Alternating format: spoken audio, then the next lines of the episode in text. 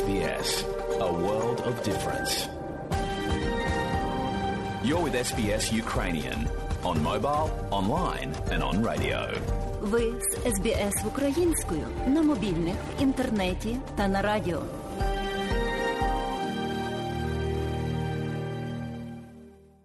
А далі, шановні друзі, у нашій україномовній радіопрограмі Вістки із рідних земель, з якими вас ознайомить сьогодні журналістка Людмила Павленко.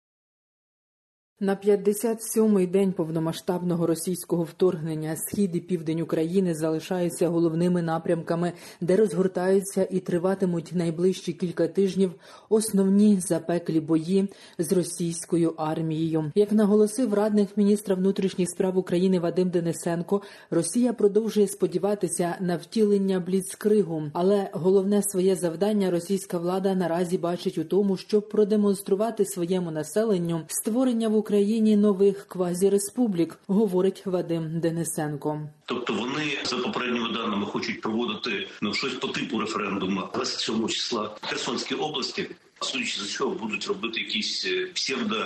Історію по типу того, що ми бачили, як вибирали так званого мера Маріуполя, коли зібрали невідомо кого в залі 200 людей і сказали, це буде ваш мер. Оце приблизно от таку от картинку вони хочуть показати і хочуть показати якусь перемогу своєму виборцю. Отже, на Херсонщині російські армійці готуються провести псевдореферендум 27 квітня. Таким чином ідуть за сценарієм Криму, Донецької та Луганської областей. Попри те, що українська влада не може вплинути на процеси, які відбуватимуться на окупованих територіях, ці процеси не матимуть жодної легальної основи, говорить правник Богдан Бондаренко. Тому що це абсолютно повністю суперечить нашій конституції, суперечить закону про всеукраїнський референдум, тому що українська територія може змінюватися лише на всеукраїнському референдумі. Друга позиція пов'язана з тим, що вона не матиме ніякої легітимності, тому що в очах українського суспільства всі ми розуміємо, що цей шабаш є абсолютно фіктивною якоюсь процедурою в очах міжнародної спільноти. Так само це не матиме жодної підтримки чи легітимності, тому що всі розуміють,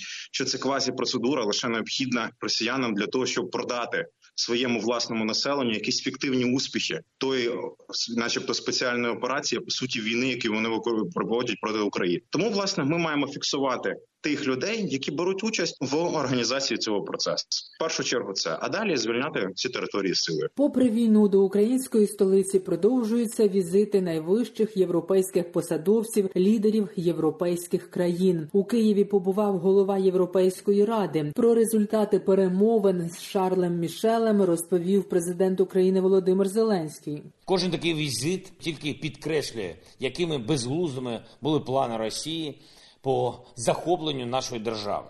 Три дні, п'ять днів. Скільки окупанти там запланували на те, щоб взяти Україну під свій контроль? 56 днів. І ми зустрічаємо наших гостей в нашій столиці заради наших національних інтересів. Провели з Шарлем Мішелем дуже ґрунтовні переговори з багатьох аспектів відносин України та Європейського Союзу. Головне це звичайно захист нашої держави і підтримка стабільного функціонування усіх державних структур та усіх інституцій, сказав Володимир Зеленський у своєму щоденному зверненні. Повний виклад звернення традиційно наприкінці нашого матеріалу. У заблокованому Маріуполі російські армійці вкотре пропонують здатися захисникам міста, які разом з цивільними перебувають у сховищах заводу Азовсталь. Однак режиму тиші поки ніхто гарантувати не може. Саме тому українські захисники та українська влада наполягають на гарантіях третьої сторони. За словами міського голови Маріуполя Вадима Бойченка, потрібно, щоб протягом доби тривав стійкий гарантований режим тиші для евакуації населення Маріуполя. Є ці чотири фільтраційні табори навколо нашого міста Маріуполя, і дуже прискіпливо вони відносяться до всіх чоловіків. По декілька разів їх фільтрують на цих допитах і таке інше. Досить жорстко вони сьогодні проводять так звану ж зачистку міста від державослужбовців, муніципальних працівників, кудись їх вивозять. Ми вважаємо, що вони їх вивозять за крати, і там їх тримають, там їх допитують, тортури до них використовують і таке інше. Частково евакуація цивільних на Маріупольському напрямку таки тривала два дні поспіль. Українській владі вдалося організувати вивезення кількох автобусів жінок, дітей і літніх людей. Водночас влада України продовжує вимагати від Росії гуманітарний коридор саме для виходу з Маріупольського комбінату Азовсталь. Нині в промисловій зоні заводу, яка займає близько 11 квадратних кілометрів, є близько тисячі цивільних, переважно родини українських захисників. А також там є 500 поранених військових. Примітно, що російський керманич Путін наказав своєму міністру оборони Шойгу заблокувати контрольований українськими силами металургійний комбінат Азовсталь у Маріуполі. А от штурм наказав припинити. Щоправда, не уточнив, чи продовжуватиметься бомбардування Росією території Азовсталі. Раніше заступник командира полку Азов капітан Святослав Паламар у відеозверненні повідомив, що вимоги Росії стосовно здачі зброї та здачі в полон українських захисників азовці не підтримують, бо численні заяви Росії про гарантії режиму тиші не виконуються. Масовані обстріли не припиняються. Тим часом місцеві мешканці під Маріуполем знайшли декілька 30-метрових братських могил, які вирили російські військові. Вони вантажівками перевозять туди тіла загиблих маріупольців. Повідомив радник міського голови Петро Андрющенко. Все говорить про військові злочини російської армії та намагання їх приховати. Додав Андрющенко. Російські військові ізолюють захоплені населені пункти України та розстрілюють українських волонтерів. Про це повідомляє розвідка України. Подібне російські армійці влаштовують і на Харківщині. Наразі заблоковано всі населені пункти Великобурлуцького району області. Виїхати можна лише через Росію. Волонтерів, які намагатимуться доставити допомогу, розстрілюють. Нещодавно таке сталося в селищі Шевченкове. 208 дітей вже загинули в Україні через збройну агресію Росії. Ще 376 дістали поранення різного ступеня тяжкості. Повідомляє офіс генерального прокурора України. Ці цифри не остаточні, оскільки триває робота з їх встановлення у місцях ведення активних бойових дій на тимчасово окупованих та звільнених територіях. Понад 5 мільйонів людей залишили Україну з початку повномасштабного російського вторгнення від 24 лютого. 90% біженців це жінки та діти. Інформує управління Верховного комісара ООН у справах біженців. Крім того, понад 7 мільйонів людей стали внутрішньо переміщеними особами. Експерти вкотре наголошують, що цей міграційний злам є найбільшим з часів Другої світової війни на території Європи. Київські приватні колекціонери передали картину Марії Примаченко на потреби збройних сил України. Роботу художниці продаватимуть за аукціоном. Картина Квіти виросли коло четвертого енергоблоку, створена в 1990 році. У проведенні аукціону волонтерам допомагають відомі українські галеристи, які вже провели оцінку твору. Родина Марії Примаченко відмовилася від роялті на користь збройних сил України. Відомої поштової марки Руський корабель іди у відділеннях української пошти вже немає, але її таки можна буде придбати у онлайн-магазині вже від сьогодні. Повідомив генеральний директор поштового підприємства Ігор Смілянський. В онлайні продадуть 100 тисяч марок, які залишилися з надрукованого вже мільйонного тиражу. А також ми сьогодні дамо комунікацію про випуск вже наступної марки. І я сподіваюся, навіть впевнений, що вона сподобається мільйонам людей. І в неї буде більший наклад. Е, дійсно, що зазвичай ми друкуємо художні марки накладом десь 30-40 тисяч екземплярів. Цю надрукували мільйон. Але ж як ви бачите, попит перевищив е, можливості. Але правила є правила, не можна випускати додатковий тираж більш ніж він оголошен. Це звідно згідно правил Всесвітнього поштового союзу, згідно правил випуску марок. Це як договор між нами і людьми, які придбали. Тому цей мільйон залишається. Наступна марка, я можу сказати, що вона буде випущена значно більшим накладом. Далі повний виклад щоденного звернення президента України Володимира Зеленського. Вільні народи найсміливішої країни. 56-й день нашої оборони завершується, і сьогодні ми точно стали ще на крок ближче до миру.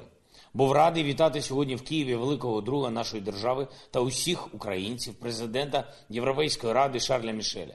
Кожен такий візит тільки підкреслює, якими безглуздими були плани Росії по захопленню нашої держави.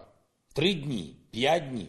Скільки окупанти там запланували на те, щоб взяти Україну під свій контроль? 56 днів. І ми зустрічаємо наших гостей в нашій столиці заради наших національних інтересів.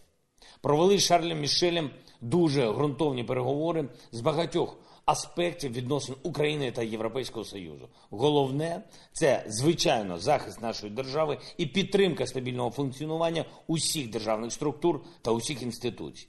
Обговорили конкретні кроки з боку Європейського Союзу на допомогу нашій державі, зокрема оборонні, фінансові та санкційні. Друга велика тема переговорів це наш рух у європейській інтеграції. Саме зараз той історичний момент, коли ми можемо розвинути максимальну швидкість у приєднанні до Євросоюзу.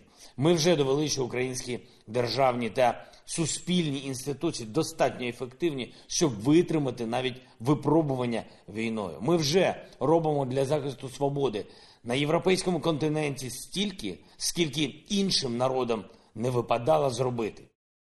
Я бачу з боку всіх наших друзів в Європейському Союзі готовність максимально допомагати нашому руху.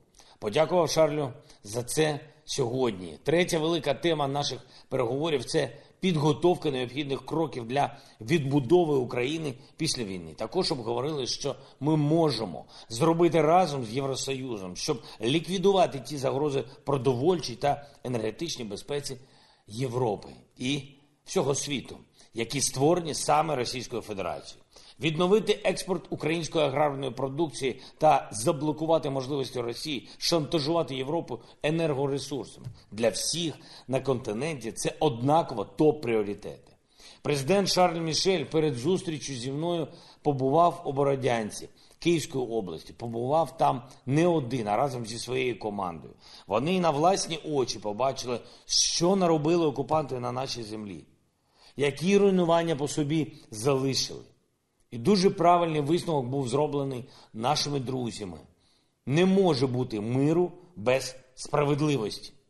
Зробимо усе, щоб притягнути до відповідальності кожного російського військового і командира, які винні у цих воєнних злочинах. Сучасні технології дозволять встановити багато деталей, кожне прізвище, кожну домашню адресу, кожен банківський рахунок. Усе знайдемо. Сьогодні був опублікований план щодо посилення санкцій проти Російської Федерації за війну проти нашої держави. Цей план був розроблений групою українських та міжнародних експертів, яка працює під керівництвом Андрія Єрмака та Майкла Макфола. Коли будуть імплементовані всі ключові напрямки, зазначені в цьому плані, Росія втратить можливість фінансувати воєнну машину. Зокрема, план передбачає обмеження для енергосектору Росії, банківського сектору, експортно-імпортних операцій, транспорту. Серед найближчих кроків має бути нафтове ембарго і повне, повне обмеження постачання нафтопродуктів з Росії. Працюємо також і над тим, щоб усі. І я це підкреслюю: усі державні посадовці Росії, які підтримують цю ганебну війну, отримали логічну санкційну відповідь від демократичного світу. Росія має бути визнана державою спонсором тероризму, а російські збройні сили повинні бути визнані терористичною організацією. Зараз в Євросоюзі триває підготовка шостого санкційного пакету. Обговорили це сьогодні з Шарлем Мішелем. Працюємо над тим, щоб зробити його по-справжньому болісним для російської воєнної машини та російської держави в цілому. Я наголошую у кожних переговорах, що санкції потрібні не як самоціль, а як практичний інструмент, щоб спонукати Росію шукати миру. Важливо, що в Києві відновили роботу представництва Євросоюзу і посольства дружніх нам держав. Це один з таких сигналів, які потрібні, щоб сказати Росії, що немає альтернативи миру. Немає альтернативи припиненню війни і гарантуванню повної безпеки для України. Чим більше дипломатичних представництв повернуться до роботи в нашій столиці, тим сильніше буде цей важливий сигнал. У різному форматі в Києві вже працюють 18 іноземних представництв. Зокрема, Італія, Іран, Казахстан, Латвія, Литва, Молдова, Польща, Святого Престолу, Словенії, Таджикистану, Туркменістану, Туреччини, Франції, Чехії, Естонії та інших. Продовжується повернення до нормального життя звільнених міст і громад України. Звільнено вже 934 населених пункти. Поліція відновила роботу у 435 населених пунктах. Місцеве самоврядування запрацювало у 431 громаді. Роботу гуманітарних штабів розпочато у 361 населеному пункті. Поступово відновлюємо доступ людей до медичних та освітніх послуг, до органів соціального захисту. Відновлюємо автомобільне сполучення, постачання електрики, постачання газу, води.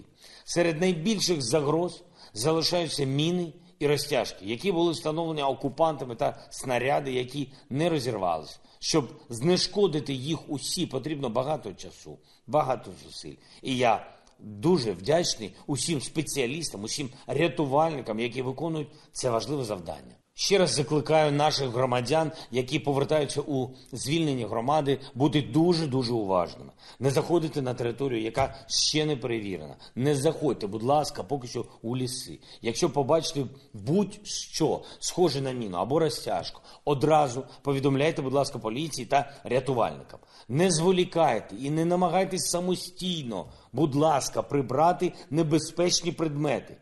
Ситуація на сході та півдні нашої країни залишається максимально жорсткою. Окупанти не полишають спроб за рахунок нового масштабного наступу вибороти хоч якусь перемогу для себе, хоча б щось, що вони зможуть згодувати своїм пропагандистам. Я щиро вдячний кожному. Кожному нашому захиснику, кожній нашій захисниці, всім Збройним силам України, усім нашим містам, усім нашим громадам, які чинять спротив загарбникам, які тримаються і своєю боротьбою без перебільшення рятують нашу державу. Маріуполь, Авдіївка, Мар'янка, Красногорівка, Торецьк, Велика Новосілка, Золоте, Попасне, Ізюм, Харків, Гуляйполе, Миколаїв, Високопілля, Снігурівка та десятки, десятки інших міст, інших наших громад, громад Сходу, громад півдня України у боротьбі, за які вирішується доля нашого народу, доля нашої свободи. Робимо більше, ніж максимум, щоб забезпечити постачання зброї для нашої армії. Щоденно всі наші дипломати, усі наші представники, я особисто по всім можливим каналам, офіційним і неофіційним, ми працюємо в режимі 24 на 7, щоб прискорити постачання допомоги. І я дуже радий сказати, сказати з обережним оптимізмом, що наші партнери стали краще розуміти наші потреби, розуміти, що саме нам необхідно. І коли саме нам все це необхідно. Не через тижні, не місяці, а негайно. Саме зараз, коли Росія намагається активізувати свої атаки. Вже традиційно перед записом звернення я підписав указ про нагородження наших захисників. Державними нагородами відзначені 203 військовослужбовця Збройних сил України, з них 49 посмертно. П'ятьом нашим військовим присвоєно звання Герой України посмертно. Вічна пам'ять кожному, хто віддав життя за Україну. Вічна вдячність усім, хто встав на захист нашої держави. Слава Україні! Людмила Павленко для Радіо СБС. І далі нагадуємо, що україномовна програма Радіо СБС щодня подає вістки з рідних земель та огляд новин бюлетеня СБС Радіо. Заходьте на нашу веб-сторінку www.sbs.com.au Ukrainian і також на нашу сторінку у Фейсбуці. Ви можете слухати наші радіопрограми також і через мобільні додатки App і Google Play. Слухайте Радіо СБС сьогодні і завжди.